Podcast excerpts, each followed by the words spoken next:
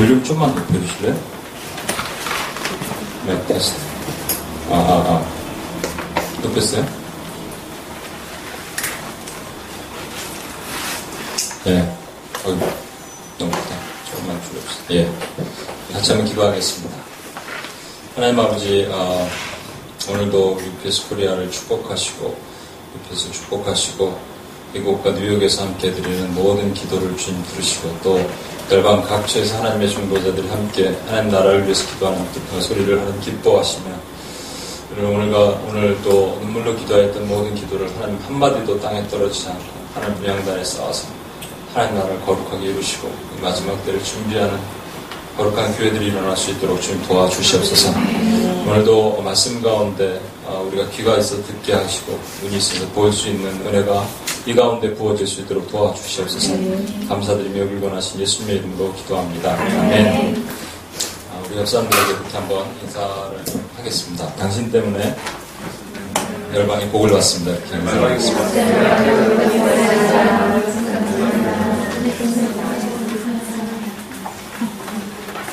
지연자매가 이렇게 중간에 앉아있으니까 뒤에서 아무것도 안 보입니다. 키가 크신 분이 있으니까. 네.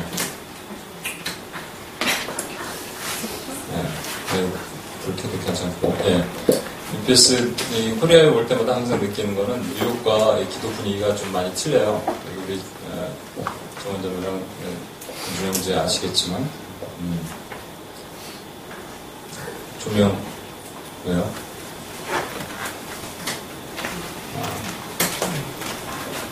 저는 이렇게 집중이 안 되게 이렇게 왔다 갔다 하는 되게 싫어합니다. 미안합니다. 네.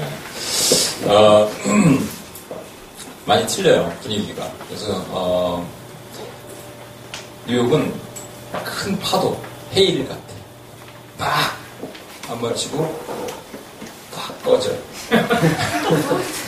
그런데, 뉴욕은, 저희 한국은 작은 파도가 막 오듯이 막 잔잔하게 그래 왔어요. 그랬는데 제가 어느 때부터인가 뉴욕에도 얘기하고 한국에도 얘기하고 기도가 너무 쉽게 빨리 끝난다. 그래서 기도를 좀 계속 했으면 좋겠다. 마이크 잡으신 분들부터 시작해서 마이크 내려놓지 말고 기도를 좀 길게 하자. 우리가 말씀이나 다른 걸 줄여도 기도하는 모임인데 기도가 작아지면 안 되지 않냐. 근데 오늘도 그랬고 제가 약간 회개했습니다. 사실 뒤에 앉아있는데 갑자기 좀 마음이 이렇게 열리지 않는 왜 이상한 마음이 들었을까 생각했을 때 제가 누구랑도 좀 전에 얘기를 했는데 찬양을 이렇게 제가 뉴욕에서 인도하다가 몇 번 그랬어요. 마음이 안 열리는 왜 이렇게 안 열리지? 우리 찬양 인도자들도 계신데 그때 어떡하나요 여러분? 마음을 열게 해주시옵소서 그렇게 하죠 여러분들. 저는 그렇게 못하겠고 그냥 콘티를 바꿔버려요. 그래서 반주자가 저를 되게 싫어합니다. 없는 콘티를 하는 거죠. 다 아는 거. 찬양하라 내 영혼아 이런 찬양 있죠. 우리 같이 한번 해볼까요? 그런 찬양을 하면서 우리 성령님이 인도하시는 대로 가겠습니다. 이렇게 했는데 제가 오늘 준비한 것들이 되게 양이 많은데 그래서 오늘 성령님이 인도하시는 대로 그냥 다 엎고 그냥 하나님 주시는 마음으로 한번 가겠습니다. 찬양하라 내 영혼아 찬양하라 내 영혼아 내 속에 있는 것들아 내 속에 있는 것들아 다 찬양하라 기뻐하라 내 영혼아 기뻐하라 내 영혼아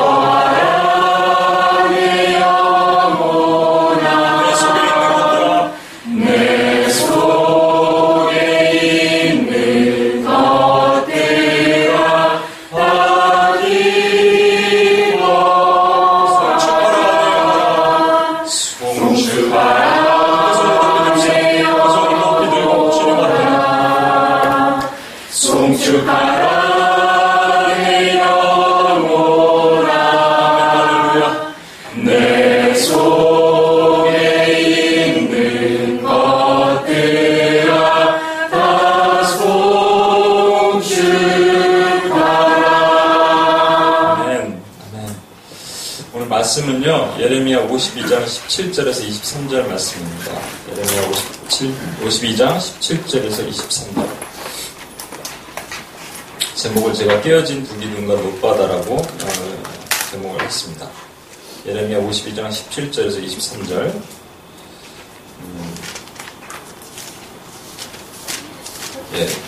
자매님부터 17, 형제님 18 이렇게 한번 읽어볼까요? 자매님부터 갈대아 사람. 성경들이 조금씩 틀리죠? 그래도 한번 읽어보겠습니다. 갈대아 사람은 시작. 갈대아 사람은 또 여호와의 성전에 두 도끼들과 밭임들과 여호와의 성전에 나열을 깨며 그것을 바벨론으로 가져갔고 아말들과 석탑들과 집게들과 주갈들과 숟가락들과 성전에 쓰는 모든 목구슬을 다 가져갔고 사냥관의 장자들과 화루들과 주갈들과 솥들과 촛대들과 숟가락들과 아래들 곧 금으로 만든 물건에 금과 은으로 만든 물건에 은을 가져갔더라. 솔로몬 왕이 여호와의 성전을 위하여 만든 두 기둥과 한 바다와 그 받침하에 있는 12노소 곧 이 모든 기구의 무게는 헤아릴 수 없었더라. 그 기둥은 한 기둥의 높이가 18규빗이요 그 줄의 12규빗이며 그 속이 비었고 그 뒤에는 네 손가락 길이이며 기둥 위에 높머리가 있어 그 높이가 5규빗이요 머리 사면으로 돌아가며 이 망사와 석류가 다 나뉘며 또 다른 기둥에도 이러한 모든 것과 석류가 있었더라. 다같이 시작. 그 산에 있는 섬유는 96개요 그 위에 돌리는 물에 있는 섬유는 더러 200개였더라. 예, 지난주에 제가 예레미야 요 전장에 대한 말씀을 나눴습니다. 여러분 기억하시겠죠? 예레미야 요 전에는 시드기야가 유대 마지막 왕이었는데 바벨론의 느부갓네살이 와서 시드기야를 잡아갑니다. 하여튼 그 예루살렘을 1년 6개월 동안 포위를 해갖고 식량이 떨어지니까 어쩔 수 없이 문을 열어갖고 이제 예루살렘 성은 함락이 되죠. 도망가는 시드기야를 다메섹에서 잡아갖고 그냥 죽이든지 이렇게 하면 될 텐데 이상한 방법을 썼습니다. 두 눈을 뽑아요. 그 다음에 족쇄로 채워서 바벨론으로 데려와서 거기서 평생도록 목에 갇혀서 죽인다. 그런 겁니다. 느부갓네살 이 바벨론이라는 것에 대해서 제가 설명을 드렸을 것입니다. 바벨론이 가지고 있는 영적인 의미, 그것은 그냥 옛날에 있었던 한 왕, 또 그런 왕국이 의미하는 게 아니라 계시록에 보면 분명히 바벨론, 그러면 바벨이라는 니므롯이 있었던 그 땅에서 나타나는 이 시대의 마지막에 영적인 원수마귀, 어둠의 세력이라는 거예요. 그리고 그 느부갓네살 에 의해서 두 눈이 뽑힌 시드기야는 누구냐면 눈을 깨어나서 볼 수 있어야 되는데 보지 못하는, 눈이 있어도 보지 못하고 귀가 있어도 듣지 못하는 오늘날 교회라는 겁니다. 그래서 교회는 분명히 눈이 있어야 되는데 보지 못해서 두 눈이 뽑혀요. 그래서 예수님께서 자꾸 소경을 고치실 때 눈을 치유하시면서 침을 뱉으신 그런 사건들, 보지 못하는 죽은 흙, 아파르가 되는 죽은 흙에다가 생명, 무학, 하나님의 바람을 불어넣어서 다시 살리게 하시는 하나님의 의도, 그것을 보여주고자 하신 거였고 족쇄를 채워서 계속 돌았던 사람이 있어요. 삼손과 같이. 저와 여러분이 그렇게 맨날 도는 거예요. 사람이 책바퀴 도듯이 교회가 그렇게 돌기를 원수는 원하는 겁니다. 세 번째는 바벨론으로 다시 끌고 간 거예요. 바벨론은 어디냐면 갈대아 우르라고요. 메소포타미아 그 땅. 아브라함을 뽑아서 순종의 땅으로 데려갔는데 다시 불순종의 땅으로 돌아갔다는 겁니다. 이것이 아멘 하잖아요. 저것도 아멘. 이것이 저희에게 주시는 거예요. 그럼 그 다음에 말이죠. 느부갓네살이 느부사라단이라는 그 장군에게 명해서 예루살렘을 성을 회파를 시킵니다. 저 같으면 회파를 안 시키겠어요. 다 파괴를 안 시키겠어요. 근데 왠지 모르게 성을 파괴시키고 성전까지 파괴를 시켜요. 근데 성전을 파괴시키는 것에 대해서 좀 디테일한 설명이 나와 있는데 그 중에 특별히 한 두 가지를 처음에 강조를 하면서 가져갔다 이렇게 돼 있어요. 뭐를 가져갔다고 돼 있냐면 처음에는 놋기둥 2개, 솔로몬 성전 앞에 있는 놋기둥 2개를 가져갔고 그 다음에 앞에 있는 놋바다를 가져갔다고 돼 있어요. 놋기둥, 놋바다 그냥 가져가지 않고 어떻게 가져갔다고 돼 있냐면 17절에 어떻게 가져갔다고 돼 있죠? 갈대 사람은 또 여호와의 성전의 두 놋기둥과 받침들과 여호와의 성전의 놋대야를 어떻게 깨뜨려 놋을 바벨론으로 가져갔다. 여기서 또 가지고 있는 의미를 여러분 잘 생각하셔야 됩니다. 이제부터 정신을 바짝 차시고 들으셨으면 좋겠어요. 17절에 보면 매우 구체적으로 성전을 파괴하는 것을 설명하고 있는데 갈대아 사람은 또라고 돼 있습니다. 또라고 얘기한 거는 그 전에 아까 얘기한 것처럼 다 죽이고 회파하고 포로로 끌고 갔어요. 그것만 했으면 되는데 이상하게 성전에 있는 그 놋 기둥 2개와 놋 바다 그 뒤에 이제 부삽들 뭐 자질구리 한 거는 얘기했지만 이 핵심적인 건 이 두 가지를 가져갔다는 거예요. 가져갈 때 그냥 가져가자고 좀 크긴 했지만 굳이 이렇게 깨진 않아도 되는데 특히 놋바다 같은 건 굳이 깰 필요 없는데 놋대야로 돼 있지만 놋바다입니다. 제가 이걸 설명하려면 여러분 성전에 대해서 잠깐 설명을 드려야 되는데 다시 뭐 성막으로 들어가자니 이게 시간이 오래 걸리고 아시는 분도 모르시는 분도 계시겠지만 제가 간단하게 설명을 드릴 테니까 보시면 성전도 마찬가지고 성막도 마찬가지고 처음에 문을 딱 열고 들어가면 첫 번째 보이는 게 번제단입니다. 번제단에 보면 이렇게 조각목이라는 것이 금박을 입혀갖고 그 위에 노수로 만든 석쇠가 올려져 있었어요. 그 석쇠 위에다가 제물을 올려놓고 태우는 겁니다. 제사장이 이렇게 태우고 그 다음에 그 뒤에 가면은 물두멍이라 해서 이렇게 대야가 있었어요. 큰 대야. 거기에 손과 발을 씻고 그 다음에 성소로 들어갈 수 있었습니다. 그런데 솔로몬의 성전에는 그 대야가 좀 작았어요. 그래서 큰 대야, 더 큰 대야. 그 이름을 놋대야, 놋바다, 바다 같다 그래서 씨예요 원래 바다, 바다라고 그랬습니다. 그걸 바다. 그리고 우리가 말하는 그 물두멍은 여기 15개, 여기 5개 이래서 재물을 씻는 용으로 만들었어요. 그러니까 이 놋바다는 이 제사장을 씻는 용입니다. 제사장이 손과 발을 씻는 용이에요. 바다 여러분 혼돈하지 마십시오. 물두멍과 같은 거예요. 그런데 그냥 가져가도 그 성전에는 또 다른 게 많이 있거든요. 안으로 들어가면 금촛대 있죠. 또 분향단이 있죠. 뭐 다 금박으로 다 입혔거든요. 번제단도 저 같은 그거 가져가겠어요. 금박으로 입힌 거 더 이쁘잖아. 노술 만든 건 뭐 귀하다고 그걸 가져가고 무거운데 다 그것도 깨갖고 가져갔으니까 아무 가치가 없는 거예요. 나중에 녹여서 단 걸 해야겠지만 그렇다면 이게 그냥 가져가지 않았다는 거 여러분 아실 수 있을 거예요. 예수님이 좋아하시는 숫자 한 번씩 퀴즈를 자주 내는데 오랜만에 오시는 우리 이경 전사님 예수님이 좋아하는 숫자 맞습니다. 코를 이렇게 만들어서 둘이라고 얘기했어요. 둘에 둘 예수님이 좋아하시는 숫자가 제가 성경에 없는 건데 제가 얘기합니다. 예수님이 왜 둘을 좋아하실까요? 이런 말씀이 있습니다. 누구든지 두 사람이 내 이름으로 모인 것을 내 이름으로 기도하면 내가 그들과 함께하리라. 왜 두 사람이라고 하셨을까? 그것만 얘기했으면 예수님이 그럴 수도 있을까 했는데 그 다음에 이런 것들이 있죠. 계시록 11장에 보면은 여러분 다 아시죠? 이제 더듬어서 이제 처음 들으신 분들을 위해서 얘기하는 겁니다. 계시록 11장에 보면은 두 증인이 있어요. 두 증인이 있는데 1261, 3년 반, 42달 동안을 입에서 불이 나와서 하나님의 말씀을 예언한다고 했을 때 분명히 두 증인이라고 얘기했습니다. 또 둘이 뭐냐면 스가랴 4장에 보면요. 두 감람나무와 두 촛대가 있는데 이게 뭐냐고 자꾸 천사한테 물어보니까 모르겠느냐 물으면서 안 알려주고 끝까지 하다가 마지막에 알려주는데 기름 부음 받은 하나님의 종들이라고 얘기해요. 그것도 둘이에요. 그리고 오늘 지금 솔로몬의 성전에 앞에 있는 이 두 기둥입니다. 두 기둥은 이게 바치는 기둥이 아니라 장식용이에요. 성전 이렇게 계단으로 올라가면 바로 앞에 보이는 기둥이 2개가 있어요. 그게 이 기둥입니다. 근데 기둥에 이름이 있습니다. 하나는 뭐라고요? 보아스. 그 또 하나는 야긴. 네. 야긴과 보아스. 우리 정원 기자님은 뉴욕에 있을 때도 제가 얘기하면 답이 0.5초 만에 나오는 분이에요. 다혈질이라서 발이 빨갛다. 이거 지금 뉴욕에서 듣고 있거든요. 뉴욕 여러분 똑같이 여기서도 하고 있습니다. 정원 기자님과. 야긴과 보아스. 야긴과 보아스. 야긴이란 말은요, 그가 세우신다란 말입니다. 그가는 거 하나님이죠. 하나님이 세우신다, 빵. 또 하나는 하나님에게 능력이 있다, 빵. 이겁니다. 근데 요거를 가져갔단 말이에요. 그래서 영적인 의미로 해석해 봅시다. 이것을 가져갔다면 그냥 가져간 것도 아니고 망치로 다 깨서 부셔서 가져갔다면 이거를 원치 않은 거잖아요. 그렇죠? 두 증인. 두 증인을 다시 말씀드립니다. 두 증인이 뭘 했냐면요.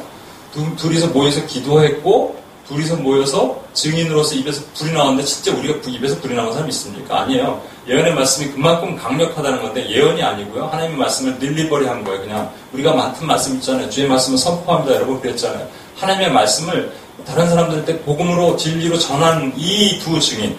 그렇죠? 그리고 스가랴에서 기름 부은 하나님의 기름 부은 종. 그리고 여기 있는 두 하나님이 세우시고 그에게 기름 능력이 있다라고 얘기하는 이 두 개를 다 부셔버리는 거예요. 둘은 다시 제가 설명했지만 이런 두 사람이라는 것은 모세와 엘리야를 상징하지만 어떤 특정 인물이 얘기하는 게 아니라 하나님의 교회입니다. 저와 여러분, 저와 여러분을 죽여버려, 꺾어버려, 원수가 다 부셔버려, 마셔버려.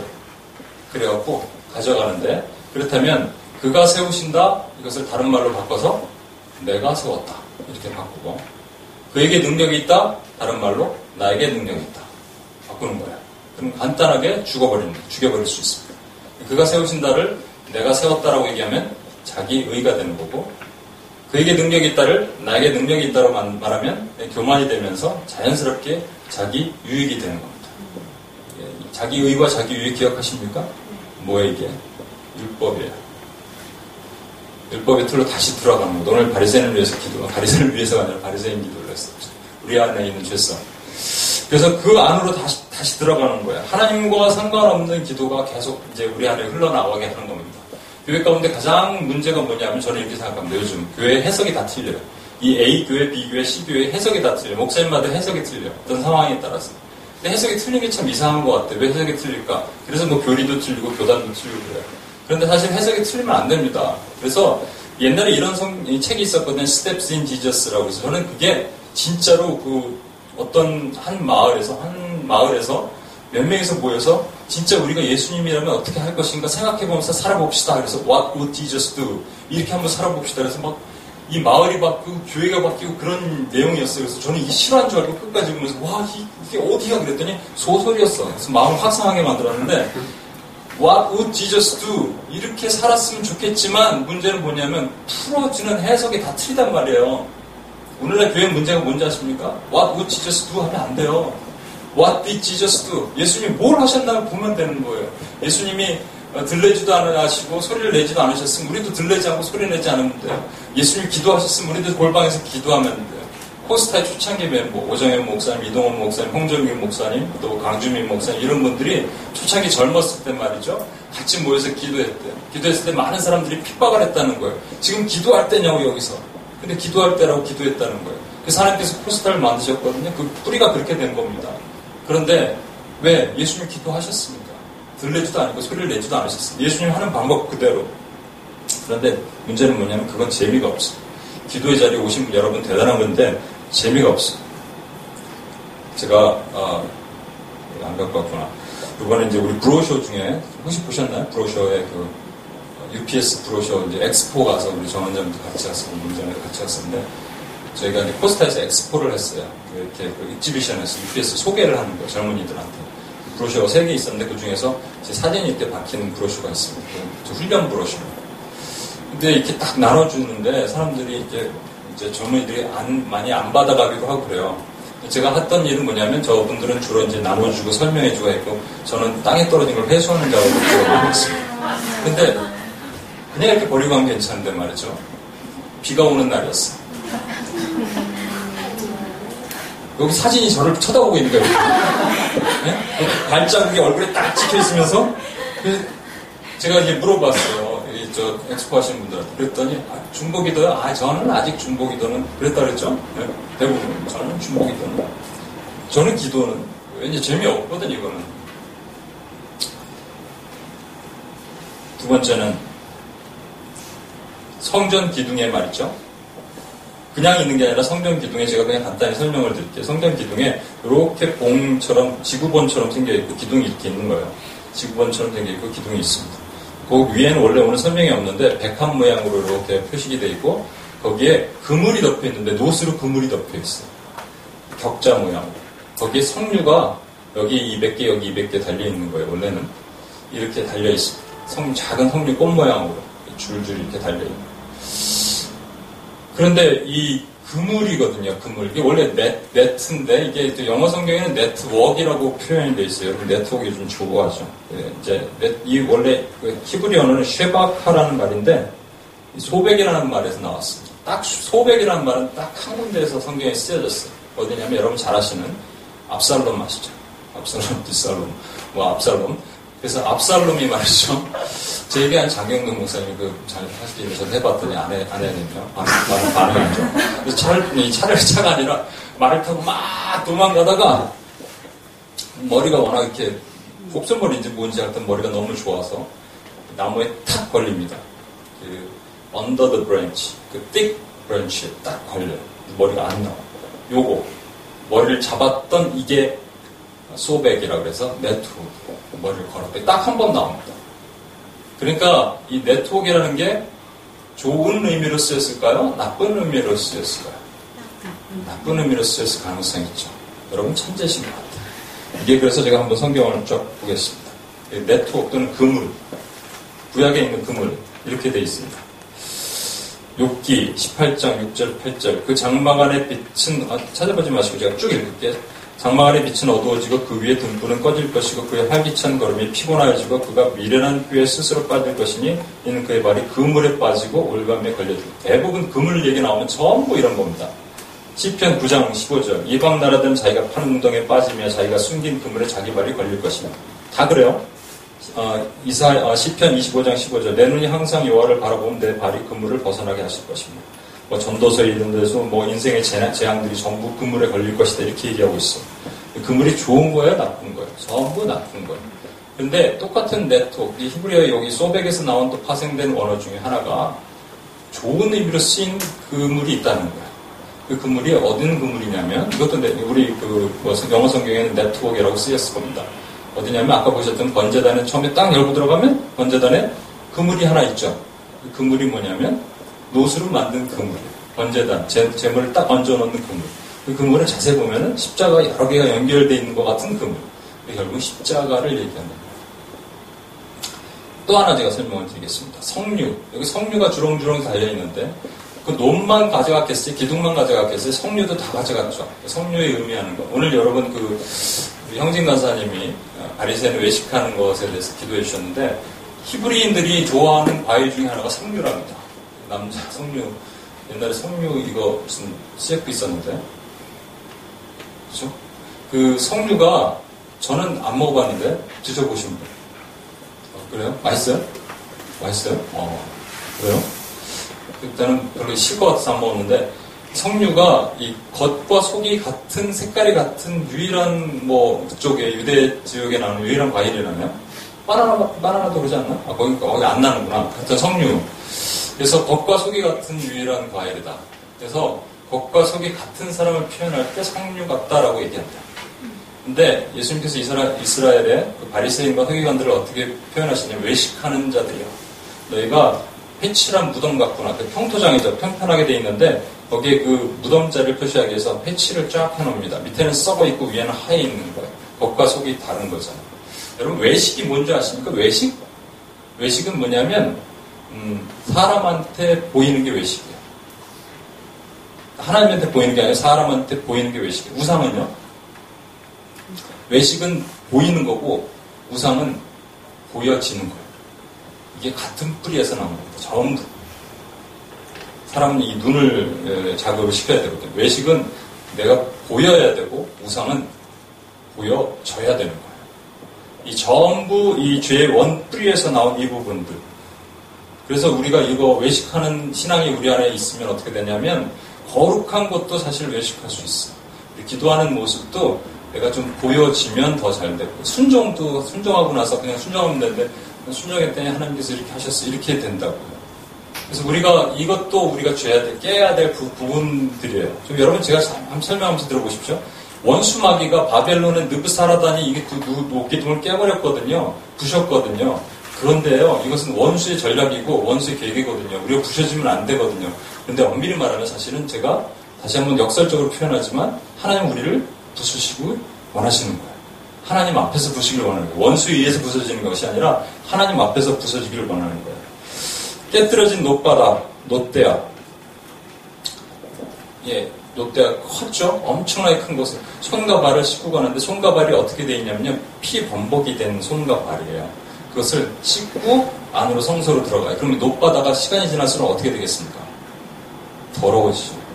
놋바다는 더러워지고 점점 더 더러워지는 것이죠. 그 놋바다는 깨끗한 것을 상징하는 것이 아니에요. 놋바다는 죄를 상징하는 것이라고. 놋바다에서 우리가 회개하고 가지만 그것이 회개라고 그래요.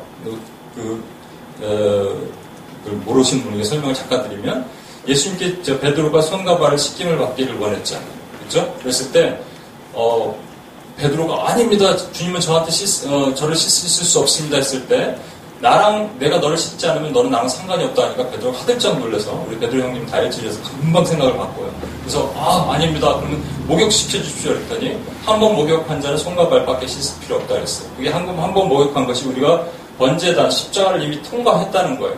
그래서 매일매일 짓는 고범죄, 자범죄 이 죄가 있죠. 고범죄가 있어. willful sin. 내가 하나님 알면서도 짓는 게 있어. 이거 안 되는 줄 알면서, 머리는 안 되는 줄 알면서 다리는 왜 그랬을까? 이렇게 가는 이 죄가 있다고. 그것이 물두멍에서 손과 발을 씻고 주의 성소로 들어갈 수 있는 하나님께서 주신 은혜의 자리가 이 놋바다고 놋대야라고. 그런데 놋바다, 놋대야는 그 안을 들여다볼수록 점점 더 더러워진 내 모습이 보이는 곳이라고요. 그래서 말이죠. 성경에는 이렇게 얘기합니다. 궁창 위에 물이 있었으면 궁창 아래 물이 있는데 궁창 위의 문은 우리가 소망을 품는 곳이고 새 예루살렘이고 궁창 아래 물은 이 땅에 있는 예루살렘을 얘기하는 거예요. 그래서 계시록에 이런 말씀이 있습니다. 어딨죠? 계시록 음녀가 앉아있는 물 자체가 열국의 백성과 방언, 즉 세상이라고 말하고요. 계시록 20장 13절에서 14절 바다가 그 가운데 죽은 자들을 내어주고 사망과 음부도 그 가운데 죽은 자들을 내주며 각 사람이 자기 행위대로 심판을 받고 사망과 음부도 불못에 던지니 이것은 둘째 사망과 불못이라고.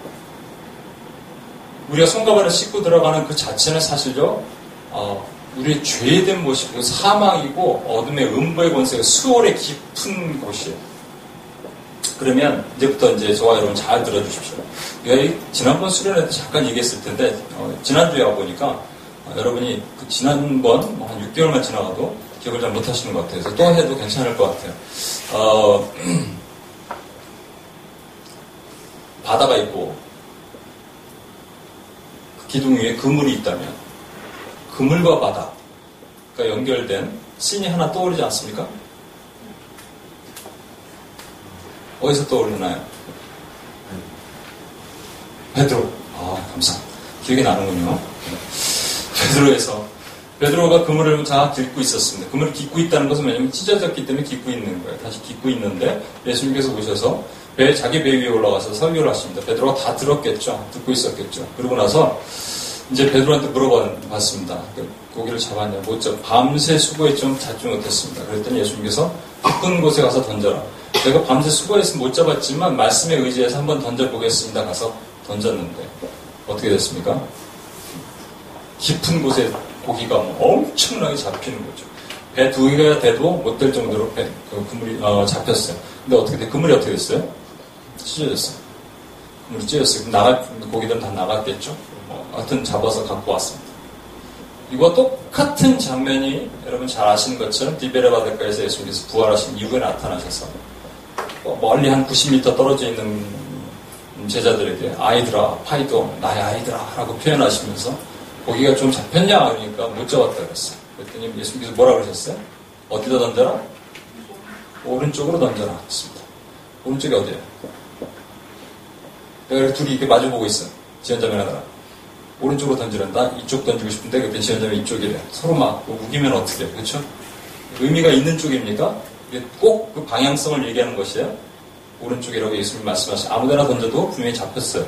이 오른쪽이라고 얘기한 것, 깊은 곳이라고 얘기한 것, 오른쪽이라고 얘기한 것의 차이를 우리가 알아야 되는 거예요.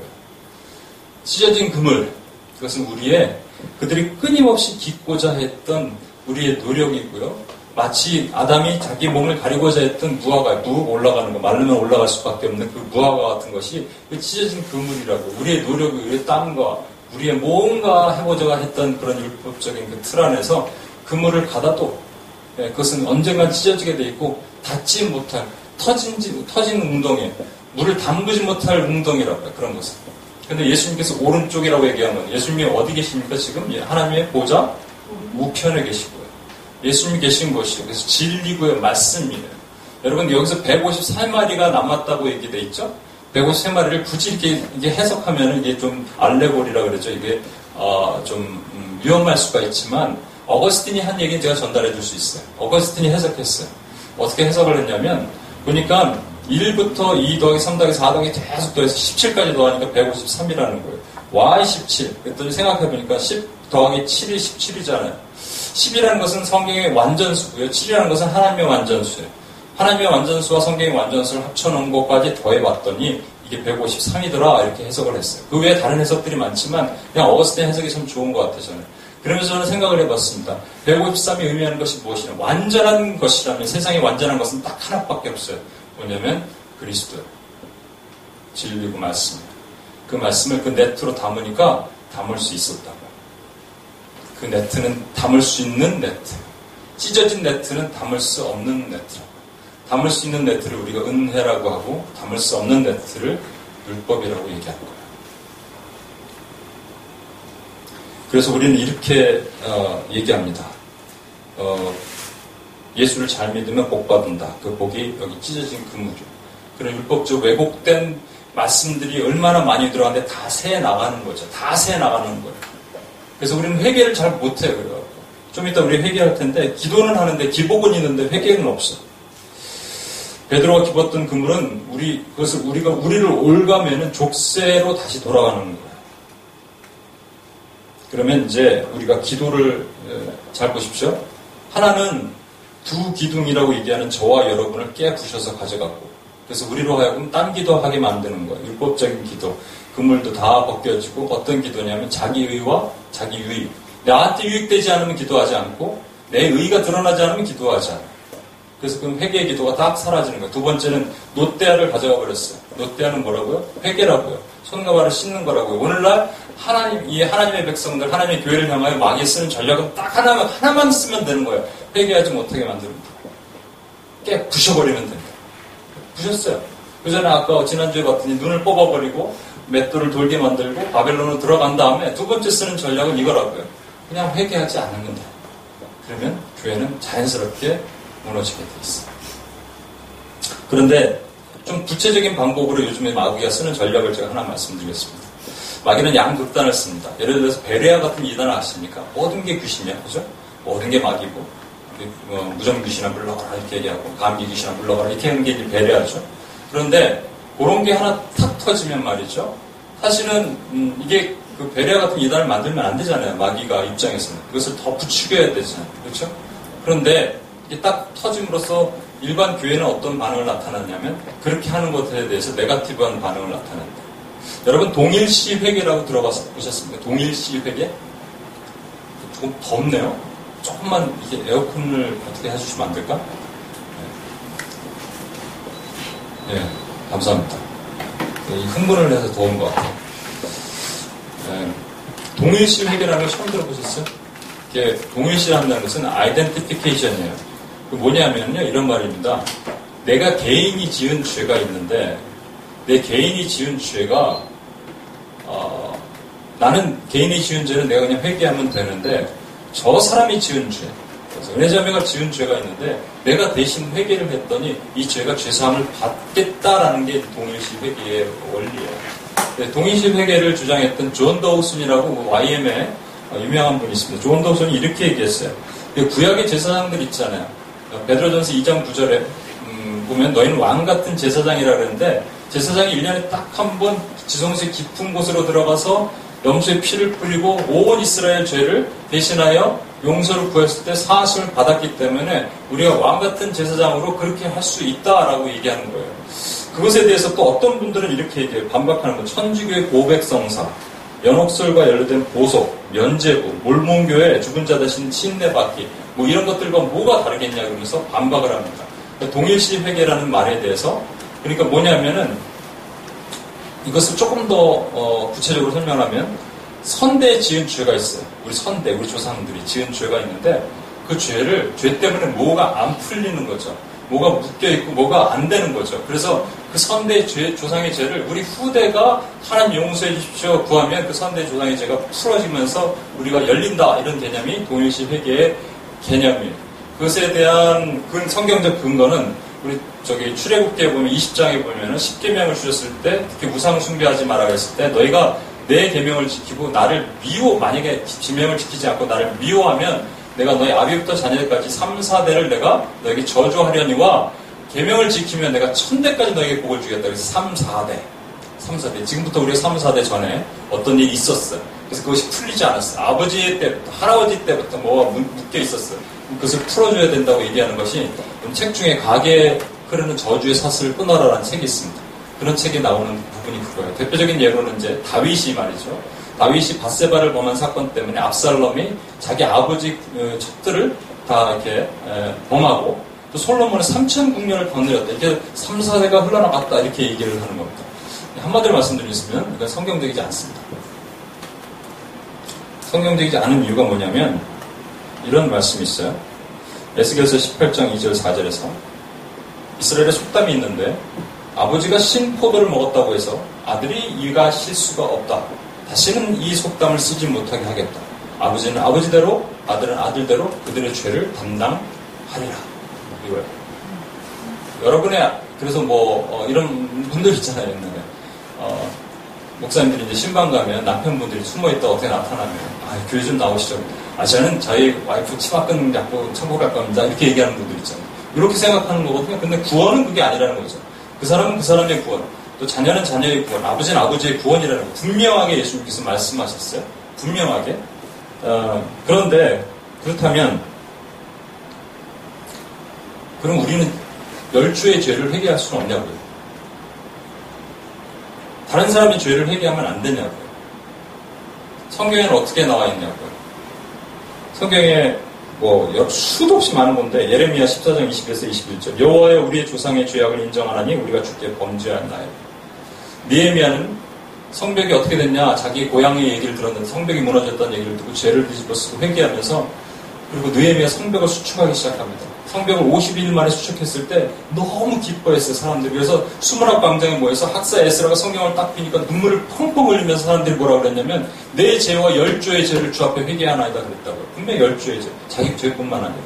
다니엘 아시죠? 다니엘은 9장에 이렇게 말씀한다고요. 죄와 이걸 뒤집어쓰고 회개하면서 깨달음을 주셨는데 예레미야에게 말씀하신 70년 후에 포로가 돌아오게 했다고 말하는 것이 이것이군요 하나님 하면서 깨달음을 주면서 다니엘이 이렇게 얘기합니다. 우리는 이미 범죄, 폐역하여 행악하여 반역하여 주의 법도와 규례를 떨어싸우며 우리가 또 주의 종 선지자들이 주의 이름으로 우리의 왕들과 우리 고관들과 조상들과 온 국민에게 말씀하신 것을 듣지 아니하였나이다. 온 이스라엘 주의 법을 범하고 치우쳐가서 주의 목소리를 듣지 아니하였으므로 이 저주가 우리에게 내렸으되 다니엘도 분명히 얘기했다고요.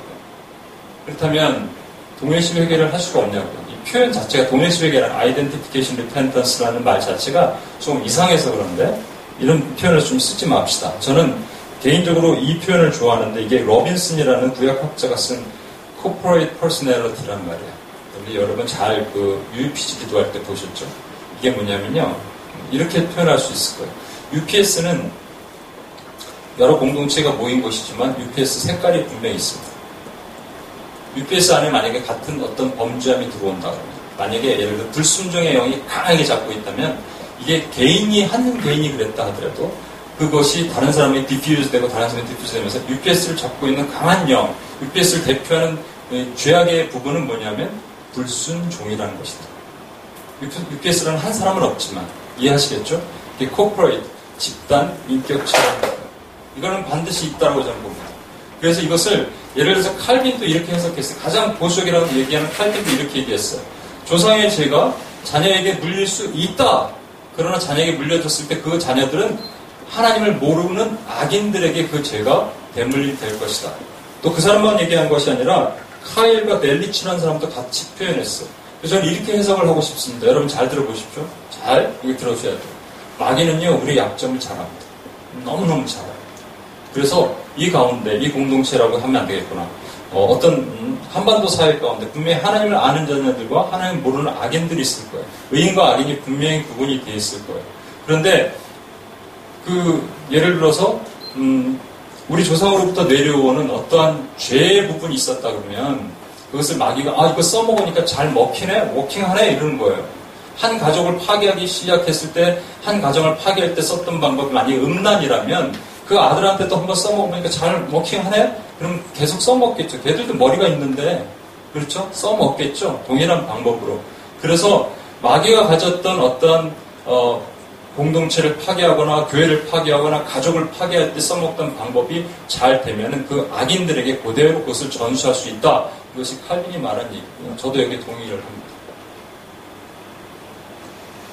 예를 들어서 유대인들이 600만의 대학살을 당했잖아요. 홀로코스트. 그게 뭐라 그랬냐면 우리 죄를 우리의 후손들에게 돌리셔서 말했거든요. 그대로 봤는데 그 600만 중에 정말로 하나님의 신실한 크리스찬들이 있다면 어떻게 했을까 하나님. 근데 하나님께서는 그 악인들이 결코 돌아오지 않을 거라는 것을 아시고 나서 벌하신 거예요. 이 말씀이 저는 기가 막힌 것 같아요. 뭐냐면요. 이게 좀 헷갈리는데 이런 말이에요. 에스겔서 18장의 후반절에 가면 이런 말씀이 있습니다. 만약에 여기 악인들이 있는데 그 악인들이 정의와 공의를 베푼다면 내가 어떻게 하겠느냐? 너는 내가 어떻게 할 것 같으냐? 나는 그들을 구한다. 그런데 이 뜻이 뭐예요? 그들이 정의와 공의를 베풀 것 같냐? 그런 거예요. 안 베푼다는 얘기예요.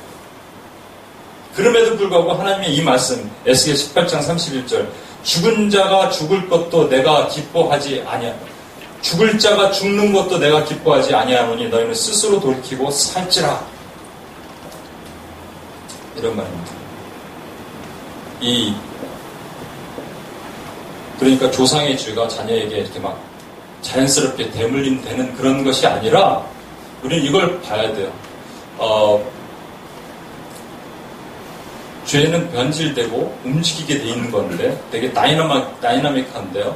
저는 한국에 이번에 돌아와서 몇 분과 얘기하다 보니까 오늘 지금 그 윤일병 사건 얘기를 봤죠. 한국에 뿌리 깊게 내렸던 제가 불과 20년 전까지만 해도 20년 전에 일본 처음 출장 갔을 때 충격을 받았던 게 그 이즈메라는 거 왕따라는 게 일본에 있었다 그러고 뭐 머리 초록색으로 하고 막 교복 입고 담배를 피우고 다니는 일본 청년들 보고 학생들 보고 놀랬는데 이제 그게 그냥 자연스럽게 한국 사회에 들어왔어요. 어떻게 들어왔는지 모르겠어요. 한국 사회 네 가지를 제가 보았습니다. 한국은 되게 사나워진 것 같아요. 폭력적인 것 같아요.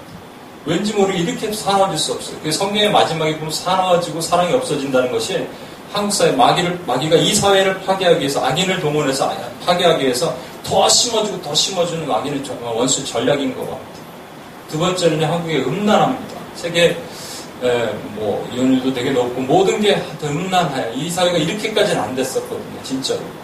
세 번째, 이건 두 가지는 원래 알고 있었는데 세 번째 제가 요번에 와서 느꼈는데요. 이 사회는 되게 바쁩니다. 분주합니다. 직장도 늦게 끝나요. 퇴근도 늦게. 그래갖고 뭐 하냐면 기도의 시간을 다 뺏어가는 거예요. 여러분들이 무릎 꿇고 하나님께 기도할 시간들, 개인의 하나님의 영성의 시간들 다 뺏어가는 거예요. 네 번째는 뭐냐면 이 사회가 우울합니다. 우울해서 디프레션이 너무너무 강한 것 같아요. 이 사람은 기쁨이 없고 소망이 없고 계속 그렇게 다람쥐 잽밖에 돌듯 삼손이 그걸 가지고 돌았던 것들 그렇게 영적인 간음도 많고 그래서 우울하다 그래서 세계 자살률 1위라 그래서 세계에서요 자살 연구 보고를 하려면 한국을 연구하라고 나옵니다. 어린이 자살, 노인 자살, 청소년 자살, 주부 자살, 연예인 자살, 대통령 자살 마귀는요 그래서 보셨죠? 동일시 회계라는 게 잘못된 게 아니에요. 그런데 이단들을 통해서 좀 이단틱한 신사도가 내가 이단이다 뭐라고 말을 안 하겠지만 신사도에서 만든 거니까 그런 이단들을 통해서 만들어낸 어떤 먼저 선점을 하는 것 같아요. 거기는 저 파수라는 거 되게 좋은 표현인데 파수란 말 잘못 쓰면 통일교에서 만든 파수대 때문에 헷갈리고 영적이란 말 잘못 쓰면 요즘 이상해지고 말이죠. 선점을 먼저 딱 해버렸어요. 동일시 회계라고 선점을 딱 해버리니까 우리가 이렇게 기도할 수 있어요. 요즘은 이런 기도도 못하게 한대요. 중보기도란 말 쓰지 말라 그런다는 거예요. 이렇게 들어보셨습니까? 대적기도 하지 말라는 거예요. 워낙 이단들이 그런 걸 많이 쓰고 나가니까 실제적으로 해야 될 기도인데 우리가 못하게 만드는 거죠. 또 하나 우리 안에 주는 마귀에 쓰는 전략이 있습니다. 그것은 기도를 전략적이지 않게 기도하는 거예요. 이것도 전략적 기도라는 것을 그런 것들 많이 쓰고 하는 집단들이 있어요. 그러니까 우리가 전략적이라는 말도 잘 못 쓰겠어요. 이제는. 근데 다시 말해서 뭐냐면요. 구체적으로 기도할 수 있어요. 마귀는 우리가 기도를 중언부언하기를 아주 좋아합니다. 중언부언입니다. 거룩한 중언입니다. 그래서 여러분 하나님께서 방언을 주셨다는 것도 잘 보셔야 돼요. 방언은 오늘 은사가 종결됐다는 분들도 있지만 그런 분들에게 제가 한 가지 말씀드릴 수 있고 얘기가 좀 여담으로 빠지지만 그렇게 얘기한 분들 동영상을 좀 보고 이렇게 글을 보면 대부분 그들이 가지고 있는 퍼스펙티브가 이겁니다. 하나님이 있고 이웃이 있고 만물이 있고 마귀가 있어야 되는데 마귀의 존재를 인정하지 않는 마귀는 노션, 여의 감정, 여러분의 그 이모셔널한 썸띵이다 이렇게 생각한다고요. 그런데 그래서 인정하지 않아요. 귀신 같은 건 인정하지 않아요. 그런데 방언도 인정하지 않아요. 은사는 끝났기 때문에. 근데 방언하는 건 뭐라 그러냐면 귀신의 옹알거림이에요. 앞뒤 안 맞잖아. 자기 한 말이. 그렇죠? 자기 말이 변증이 안 되잖아요. 그렇죠? 무슨 얘기인지 아시겠습니까? 여러분 졸리는? 아니죠? 네. 뭐 얘기하다 제가. 방언도 말이죠. 얼마나 우리가 방언을 주신 이유가 뭐냐면 얼마나 우리가 우리 기도만 하다 보니까 하나님께서 신령한 기도를 주셨겠어요. 생각해 보십시오. 그런데 회개할 때는 여러분 가능하면 방언을 하지 마시고 내 고백으로 통해서 제가 좀 이따 같이 기도할 텐데 회개의 영을 부어주시옵소서라고 얘기할 때 회개의 영이라고 따로 없습니다. 성령입니다. 성령의 역할이 뭔지 아십니까? 하나님의 깊은 곳까지 통달하셔서 말할 수 없는 탄식으로 아파하시고 우리 속에서 아픔을 주시고요. 우리 속에서 내가 처절하게 하나님 앞에 고백하게 만드시는 영이 회개의 영, 성령이에요. 중보의 영이에요. 그분 동영상 하나 좀 띄워주십시오. 아까 내가 부탁했던 동영상.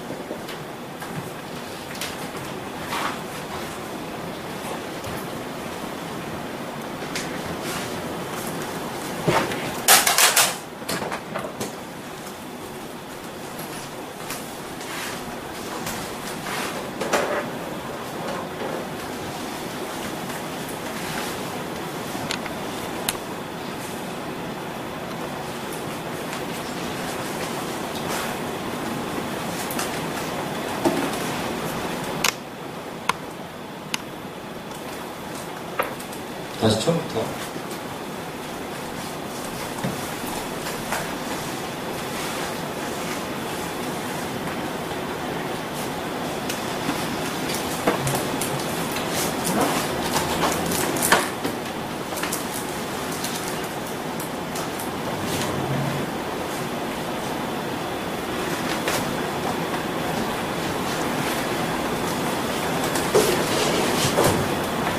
저는 스님의 명쾌한 답변을 듣고 싶어서 저희 언니 둘과 함께 왔는데요. 제가 대표해서 궁금한 거를 질문 드리겠습니다. 저는 내년이면 10년이 되는데 저희 친정 어머니께서 갑작스러운 사고로 돌아가셨는데요. 엄마를 49제로 절에서 모셨는데 네. 우리가 이렇게 힘들 때나 지금도 마찬가지지만 친정 시댁에서의 어떤 일이나 아니면 남편에 의해서 이렇게 힘들 때마다 친정 엄마를 생각하면서 저희 언니들과 함께 울기도 합니다. 제가 그때 극락 왕생을 기도하면서 절을 많이 했는데요.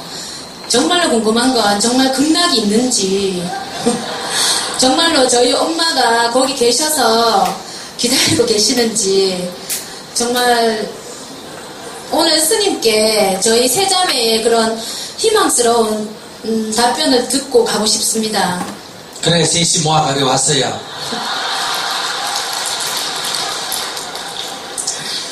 자, 네 하는 말 따라하세요. 네. 믿는 자에게 복이 있나니. 믿는 자에게 복이 있나니. 믿는 자에게 복이 있나니. 믿는 자에게 복이 있나니. 천국이 너희 것이니라. 천국이 너희 것이니라. 믿는 자에게 복이 있나니. 믿자에게 복이 있나니. 천국이 너희 것이니라. 천국이 너희 것이니라. 예, 답이 됐어요. 안 됐어요. 근데 스님 그거는 교회에서 하시는 말씀 아니죠? 저는 절에 다니면서 이렇게 스님들이 하시는 그런 말씀을 듣고 싶었습니다. 아니 지금 스님이 얘기하잖아. 스님이. 아니 스님이 얘기했는데 목사가 얘기한 얘기도 아닌데 왜 그래. 그러니까 믿는 자에게 복이 있나니 천국이 너희 것이니라. 이게 뭐예요? 극락이 있고 우리 어머니 극락에 갔다고 믿으면 누구한테 복이 된다. 어? 자기한테 복이 된다. 그 얘기인데 이게 꼭 그렇게 해야 알아들어져요. 그러니까 네. 극락이 있는지 없는지 따지지 말고 돌아가셨잖아. 그죠? 네. 돌아가셨는데 어머니 지옥 갔을 거다. 그럼 마음 편해요? 안 편해요? 안 편하죠. 그 다음에 아무것도 없다면 흩어져 보고 아무것도 없다 이러면 좀 허전해요? 안 해요? 허전한데요. 그래요. 예. 꿈에서도 안 나타나십니다. 어디 가셨는지. 우리 어머니 극락 가셨다. 극락은 전부 다 좋은데요 나쁜데요? 좋은데. 예, 좋은데 가셨다 하니까 그런 데는 빨리빨리 가는 게 나아요? 안 가고 여기 있는 게 나아요? 빨리 가시는 게 나으시죠. 예.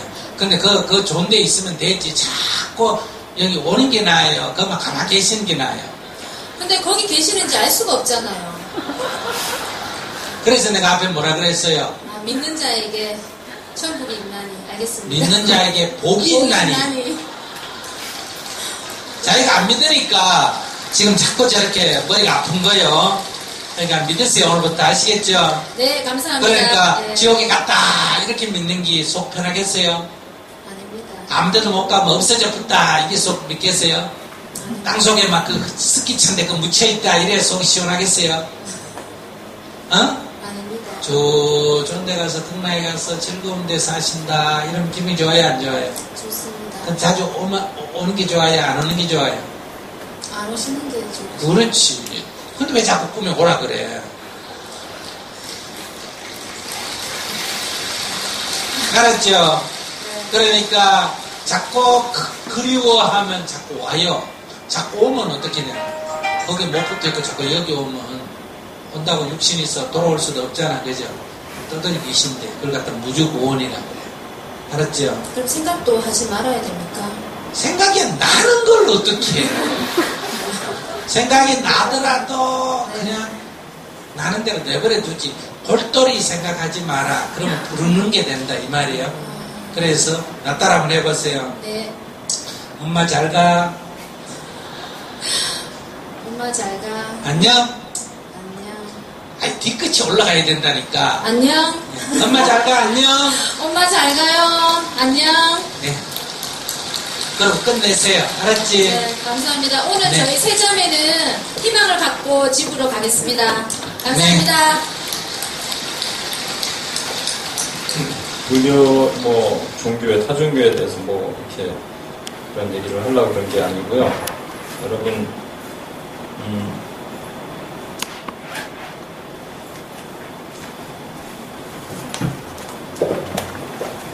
이거, 저는 뭐 때문에 보여드렸는지 아십니까? 그거 교회에서 하는 거 아니에요. 이거 이 사람이 이거 어떻게 알아 그걸? 네? 들었어요. 들었던지 교회 다녔던지요. 저 이거 보고 되게 울었는데 여러분 안 그러십니까? 그런 마음 안 드시나? 교회 한 영혼을 뺏겼어요. 철저하게 책임질 겁니다. 그래서 주님께서 말씀하시는 게 있어요. 성령을 받아라. 제자들이 두려워 떨고 있었어요. 두려워 떨고 있는 그 제자들 앞에 나타나셔서 Peace be with you. 성령을 받아라. 숨을 내쉰다. 이렇게 말씀 여러분 잘 아시잖아요. 이 말씀하셨다고. 너희가 누구의 죄든지 사하면 사해질 것이요 누구의 죄든지 그대로 두면 그대로 있으리라. 이것에 대해서 오해하고 많은 사람들이 뭐 중보기도 할 수 없다. 우리는 죄사함의 권세가 없다. 죄사함의 권세가 없어요. 죄사함의 권세는 우리 주 예수 그리스도밖에 없어요. 그렇지만 죄를 사해 줄 수 있는 요청을 할 수 있다고요. 아버지 저들의 죄를 용서하옵소서. 저들이 하는 것을 알지 못하나이다라는 기도를 우리가 할 수 있다고요. 그 죄를 사하면 사하여질 것이요 그대로 두면 그대로 있을 것이다. 만일 그 죄를 사하면 사하여질 것이요. 사한다는 말 표현이 이게 이 시제가 헬라어에는 우리말에 없는 시제가 하나 있어요. 그게 에오리스트라고 해서 부정사예요. 에오리스트는요 미래도 되고 현재도 되고 과거에 돼요. 거기 적합한데 넣으면 되는 건데 이게 언제냐면요 성령을 받아라 그래서 그 즉시 받은 게 아니라 50일 후에 오순절 다락방에서 받았거든요. 그러니까 교회에게 주신 사명이라고요. 교회에게 뭐라고 말씀하시냐면 성령을 받고 너희는 네 죄든지 사하여지면 사하여질 것이요 그대로 두면 그대로 있으리라.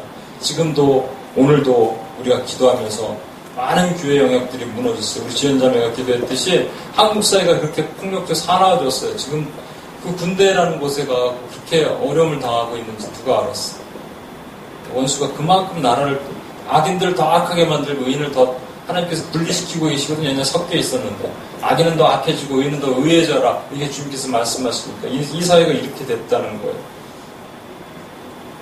그럼 이것이 누구의 죄냐고. 기도 안 하는 우리의 죄입니다. 기도 안 하는 우리의 죄. 이 시간 같이 한번 기도하기 전에 제가 마무리를 좀 해야겠네요. 저와 여러분은 아까 보셨던 것처럼 바벨론의 느부사라단에 의해서 철저히 깨져서 부셔져갖고 기도할 수 없는 상황이 될 수 있습니다. 그렇죠? 그래서 지금 여기 같은 것처럼 허황된 찢어질 그물에 다 담겨갖고 고기를 잡으려고 그랬던, 그렇게 하나님께 기도하려고 하나님의 마음을 힘들게 만들었던, 막 끝까지 매달렸던 그런 기도가 했을 수 있어요. 그러나 이제부터 저와 여러분이 놋바다, 놋대야 이것을 생각하고 회개의 영이 회복돼야 돼요. 한국 사회 회개의 영이 회복되고 UPS도 회개의 영이 회복돼야 됩니다. 회개에 대해서 잘못된 wrong information이 있는데 그게 뭐냐니까는, 회개는요 내가 뭐 잘못하면 하나님께 더 기도할 수 있는 거라고 생각하는데 그게 아니에요. 제가 이 시간 반주장 잠깐 나와주세요. 반주. 좀 전에 여러분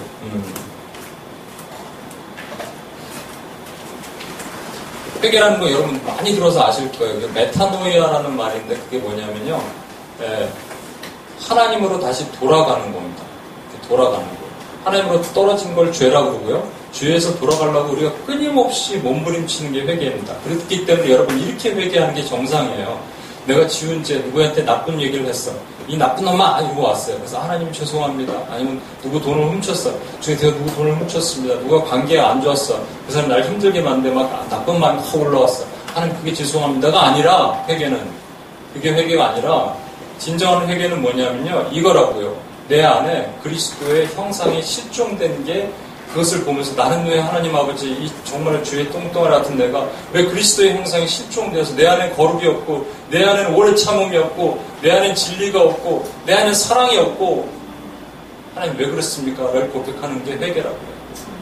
그때 그다음부터 여러분 안에 새로운 부셔짐이 있는 거예요.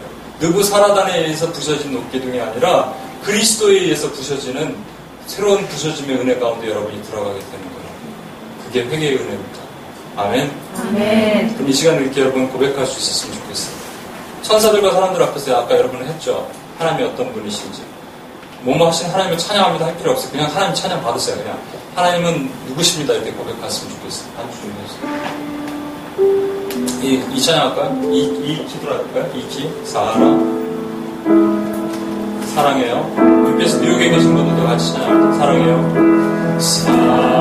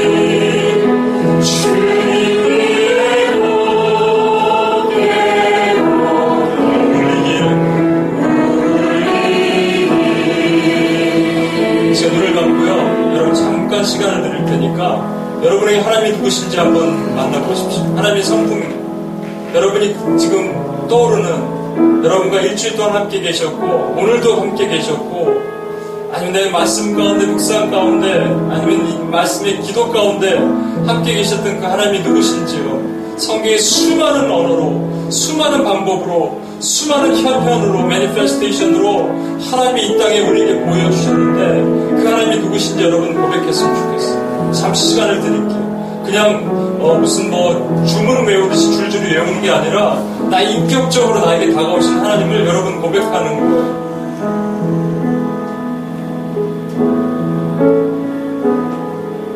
성령께서 지금 저와 여러분의 안에 계시면 아니라 계십니다. 성령이 하신 역할은 하나님의 깊은 곳까지 통달하시며 우리 안에 회개할 것들이 생각나지 못할 때 말할 수 없는 탄식으로 우리 안에 아파하시면서 실종됐던 하나님의 형상을 우리 안에 고백하게 하신 하나님이십니다. 이 시간 저와 여러분이 하나님이 어떤 하나님이신지 천사들과 사람들 앞에서 우리 한번 고백해보는 시간을 갖겠습니다. 먼저 같이 한번 기도할게요. 여러분 입술로 하나님을 찬양하면서 기도할 때 하나님 특별하게 떠오르게 하신 하나님의 형상이 있으신 것입니다. 그것을 하나 붙잡으십시오. 그것이 여러분 안에 실종된 하나님의 형상일 수 있습니다. 같이 한번 기도하겠습니다. 이 시간 같이 한번 기도합시다. 하나님 앞에 이 시간 기도합니다. 아버지 하나님, 제가 주 앞에 하나님을 연약한 모습으로 주 앞에 섰습니다. 아버지 하나님, 제가 주 앞에 하나님 앞에 진행됐던 연약함을 합니다. 주님, 오래 참으신 분이신데 저는 참지 못합니다. 주님이 인내하신 분인데 저는 인내합니다. 사랑이 많으신 하나님을 찬양하지만 내 안에 사랑이 없었던 것을 다시 한번 주님, 이 땅에서 오셔서 들리지도 않고 소리내지도 않으셨는데 저는 여전히 지수를 내고 싶고 주님, 이 죄를 없으시고 하나님 영광이 있는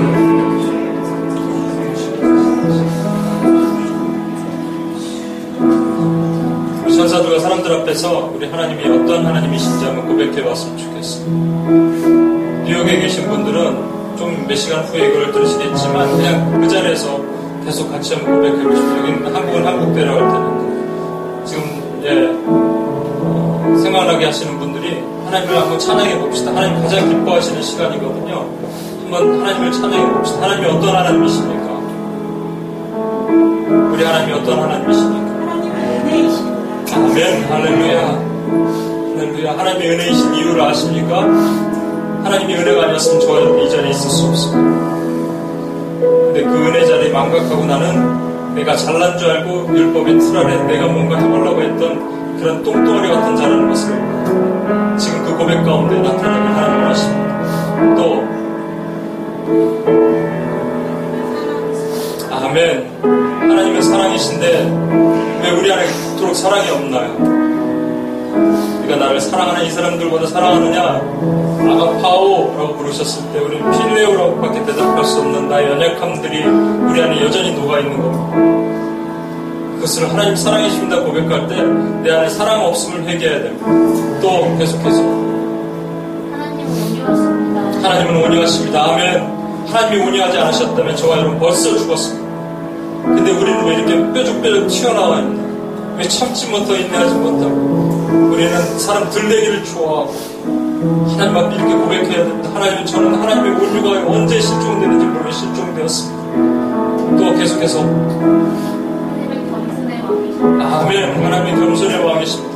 하나님이 겸손하신데 나는 사람들 앞에서 높아지길 원하고 외식하는 자가 되었습니다. 사람들이 나를 알아주면 좋아하고 안 알아주면 힘들고 예수님 한 번도 그러신 적이 없습니다. 또 계속해서요. 하나님은 자유케 하신다. 아멘, 할렐루야. 자유와 평화의 왕이시고 자유하신 분이십니다. 근데 우리는 족쇄로 다시 돌아갑니다. 바벨론 땅으로 다시 돌아가서 불순종의 영에 잡혀있어요.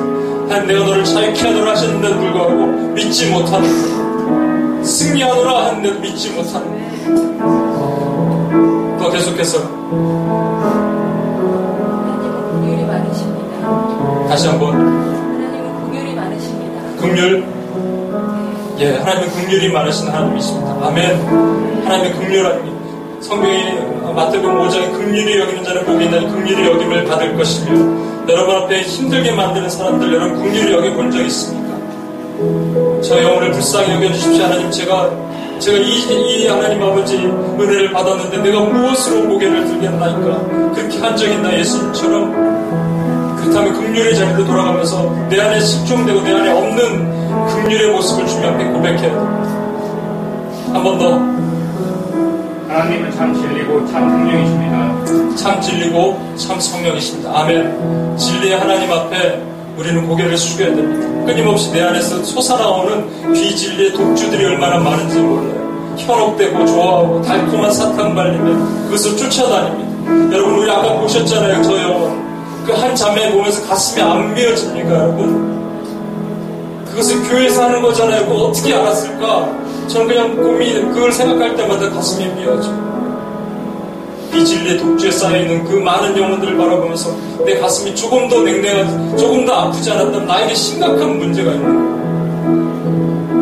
조금만 더 합시다. 하나님만이 구원해 주십니다. 아멘, 아멘. 주님의 구원의 뿌리시고요, 구원의 방패십니다. 근데 여러분, 구원시키셨다는데 구원은 날로 매일같이 새로워지는 구원이 있습니다. 한 번에 받은 구원과 이루어나가는 구원이 있습니다. 과연 그걸 하고 계십니까?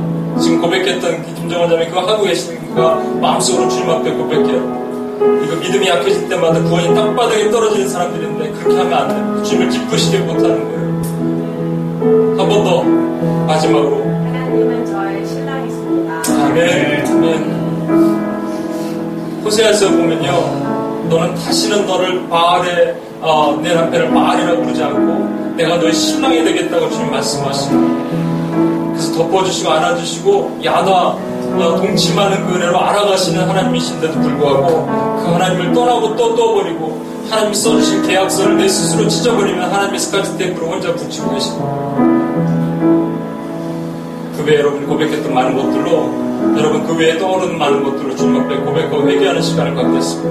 이 시간 여러분 개인적인 회개입니다. 여러분 안에 실종됐던 하나님의 형상을 고백하는 시간, 특별히 하나님을 믿지 못했던 자들, 믿음이 없어서 하나님을 기쁘시게 못했던 자들이 있다면 입술로 주님 앞에 회개하고 나갑시다.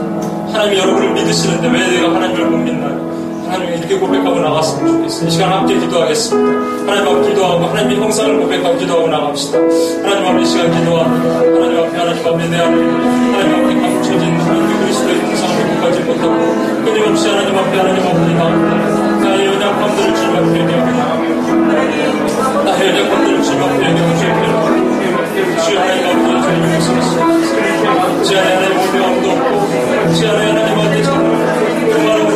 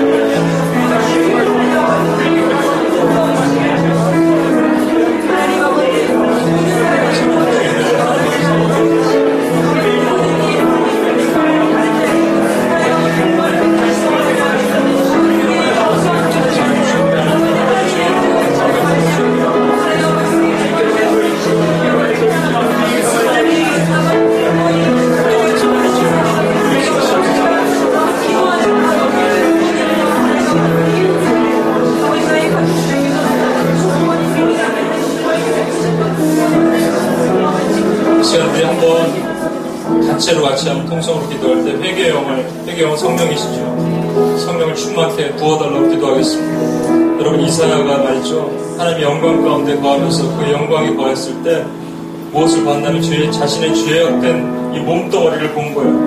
하루다 나는 망하게 되었다다. 죄악 중에 거한 백성 중에 거하면서 내가 하나님의 영광을 배웠다고 하였을 때 하나님께서 천사를 보내서 그 숯불로 입술을 지지시고 그를 회복하기를 원하셨습니다.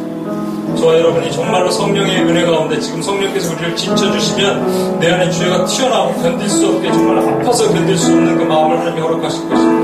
신함께 우리 한번 우리 안에 먼저 이 회개의 영이 부어져야 돼. 그 다음에 다른 나라를, 다른 사람을 위해서 기도할 수 있습니다. 내 냉랭해져 심령을 하나님 용서해 주시고, 그거 교회에서 하는 거 아니에요 라고 말했을 때도 내 가슴이 전혀 하나님 요동치지 않고 내 가슴이 전혀 아프지 않았다면 우리 안에 회개의 영이 부어져야 됩니다. 하나님 우리를 용서하여 주시옵소서. 이 죄를 용서하여 주시옵소서. 나의 냉랭해진 이 심령을 용서하여 주시옵소서. 이렇게 한번 기도하고 나가야 됩니다. 다시 한번 우리 한번 기도합시다. 아버지, 회개의 영을 나에게 부어주시옵소서. 회개의 영을 나에게 부어주시옵소서. 회개의 영을 나에게 부어주시옵소서. 하나님, 아버지 하나님 이 시간 하나님 기도합니다. 아버지 하나님 주여 용서하시옵소서. 내 마음에 하나님 아버지 심령이 하나님 아버지 막을 수 없는 가슴을 아파하시는 주의 마음을 하나님 기도합니다. 아버지 하나님 이 안에 하나님 아버지 주님과 저의 마음을 주여 이 땅을 불쌍히 여기시옵소서. 아버지 내 마음이 하나님의 그리스도의 사랑이 보면서 그슬기도 하며 나가시도록 해주시옵소서. 아버지 내 마음이 하나님 그리스도의 원한 마음이 다시 한번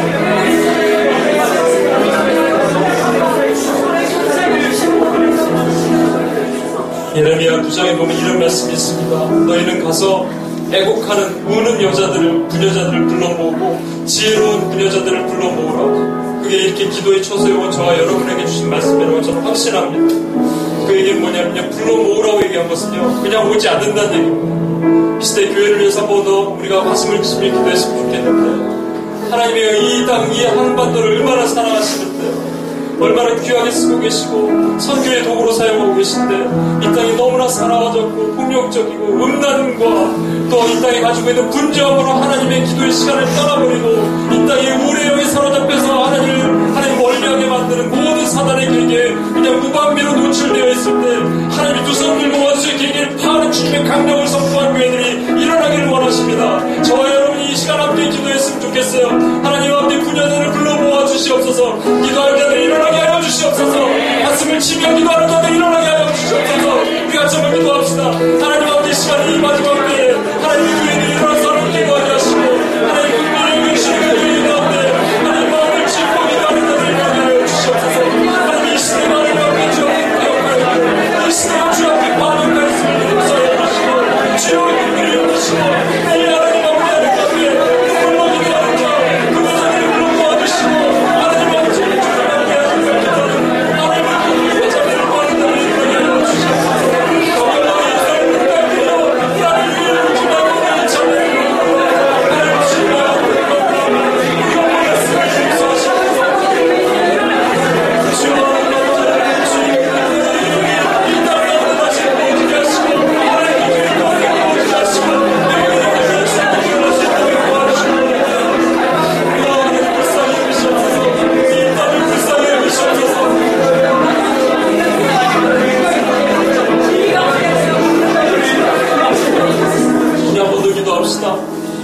주님께서 십자가에 달려 골고다로 가시면서 우는 여인들에게 뭐라고 그러시는지 아십니까? 예루살렘의 딸들이여 나를 위해 울지 말고 너희 자녀를 위해 울어라. 예루살렘의 딸들이여 교회들이여 나를 위해 울지 말고 너희 자녀를 위해 울어라. 한반도의 교회들이여 너희 자녀를 위해 울어라 라고 말씀하십니다. 이 시간 자복하고 회개하라고 말씀하십니다. 이 시간 저와 여러분이 한 번 더 기도합시다. 하나님의 이가 곧 하나님의 영이 이곳을 떠났다라고 부정적으로 말하는 원수의 계기가 파해질 것이고, 하나님의 긍휼과 자비가 다시 한번 이 땅에 부어져서 100년 전 평안과 원산을 보여주셨던 그 회개의 영이 100만이 불러오는 운동에 다시 한번 일어나게 하시고, 마음을 짓고 일어나는 그 교회마다 가슴에 중보자 그 가슴을 짓는 자들이 일어나게 하시고, 하나님 눈물의 기도가 목되게 하시는 그 거룩한 이 땅이 이 땅 가운데 목되게 해달라고, 이 한반도 땅에 목되게 해달라고 우리 다시 한번 같이 한번 기도하고 나갑시다. 하나님 아버지 시간 기도합니다. 아버지 하나님 이 땅 가운데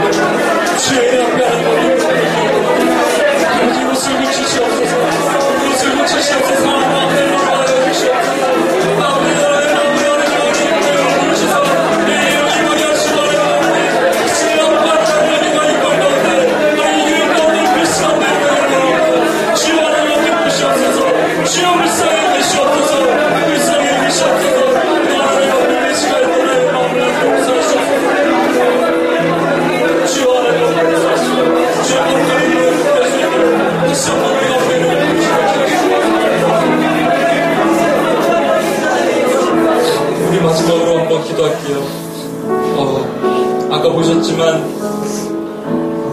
두 녹기둥 야긴과 보아스 하나님이 세우셨고 하나님의 능력이 그와 함께 있다라고 했을 때, 하나님 끝까지 찾으신 두 명의 기도자들, 저와 여러분 교회를 찾고 계시고 거기에는 성류가 달려있습니다. 성류라는 겉과 속이 같은 겁니다. 외식하는 것이 아닙니다. 외식은 사람에게 보이려고 하지만 성류는 하나님에게 보이려고 하는 영성입니다. 그래서 기도자는요 외롭고요 이것은 힘듭니다. 노동입니다. 그렇지만 하나님께서 마지막 때에 하나님의 그 중보자를 통해서 하나님의 일을 반드시 이루십니다. 하나님의 거룩한 계획을 혼자 하실 수도 있지만 그것을 우리에게 나눠주시고 동역하기를 원하신다는 하나님의 거대한 계획 안에 우리가 들어가 있는 것뿐이에요. 이 시간 우리가 그 믿음과 사명을 가지고 이 자리에 오셔서 기도하는 그 한마디가 그만큼 값지고 귀하다는 것을 생각하시고 우리 자신을 하나님께 한번 올려드립시다. 여러분을 자꾸 미혹하고 너는 소용없다고 얘기하고 네가 무엇이냐고 정지하는 많은 것들로부터 시간 너희는 나와 하나님의 온전한 관계를 해방할 수 있는 어떤 영향력이 없나라. 예수의 이름으로 묶어 파론이 한줄로서 일곱 줄로 묶어지고 끊어지고 떠나갈 치열한 성공하면서 하나님을 나 자신에 올려드리고 하나님 원수를 파고 파하겠습니다. 다시 한번 기도합니다. 하나님 아버지 이 시간 하나님께 올려드립니다. 나 자신 하나님께 올려드립니다. 하나님의 원수 하나님을 일방할 수 없습니다. 하나님의 원수 하나님 없이 주의 자녀들을 막을 수 없습니다. 주의 자녀들이 주의 밖에 나가게 하는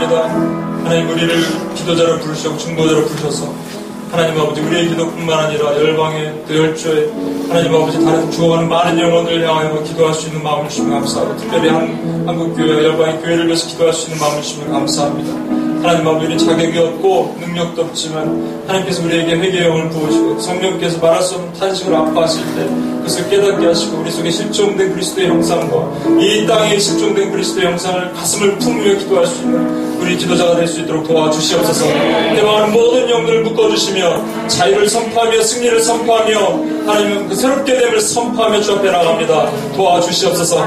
감사하며 우리를 원하신 예수님의 이름으로 기도합니다. 아멘.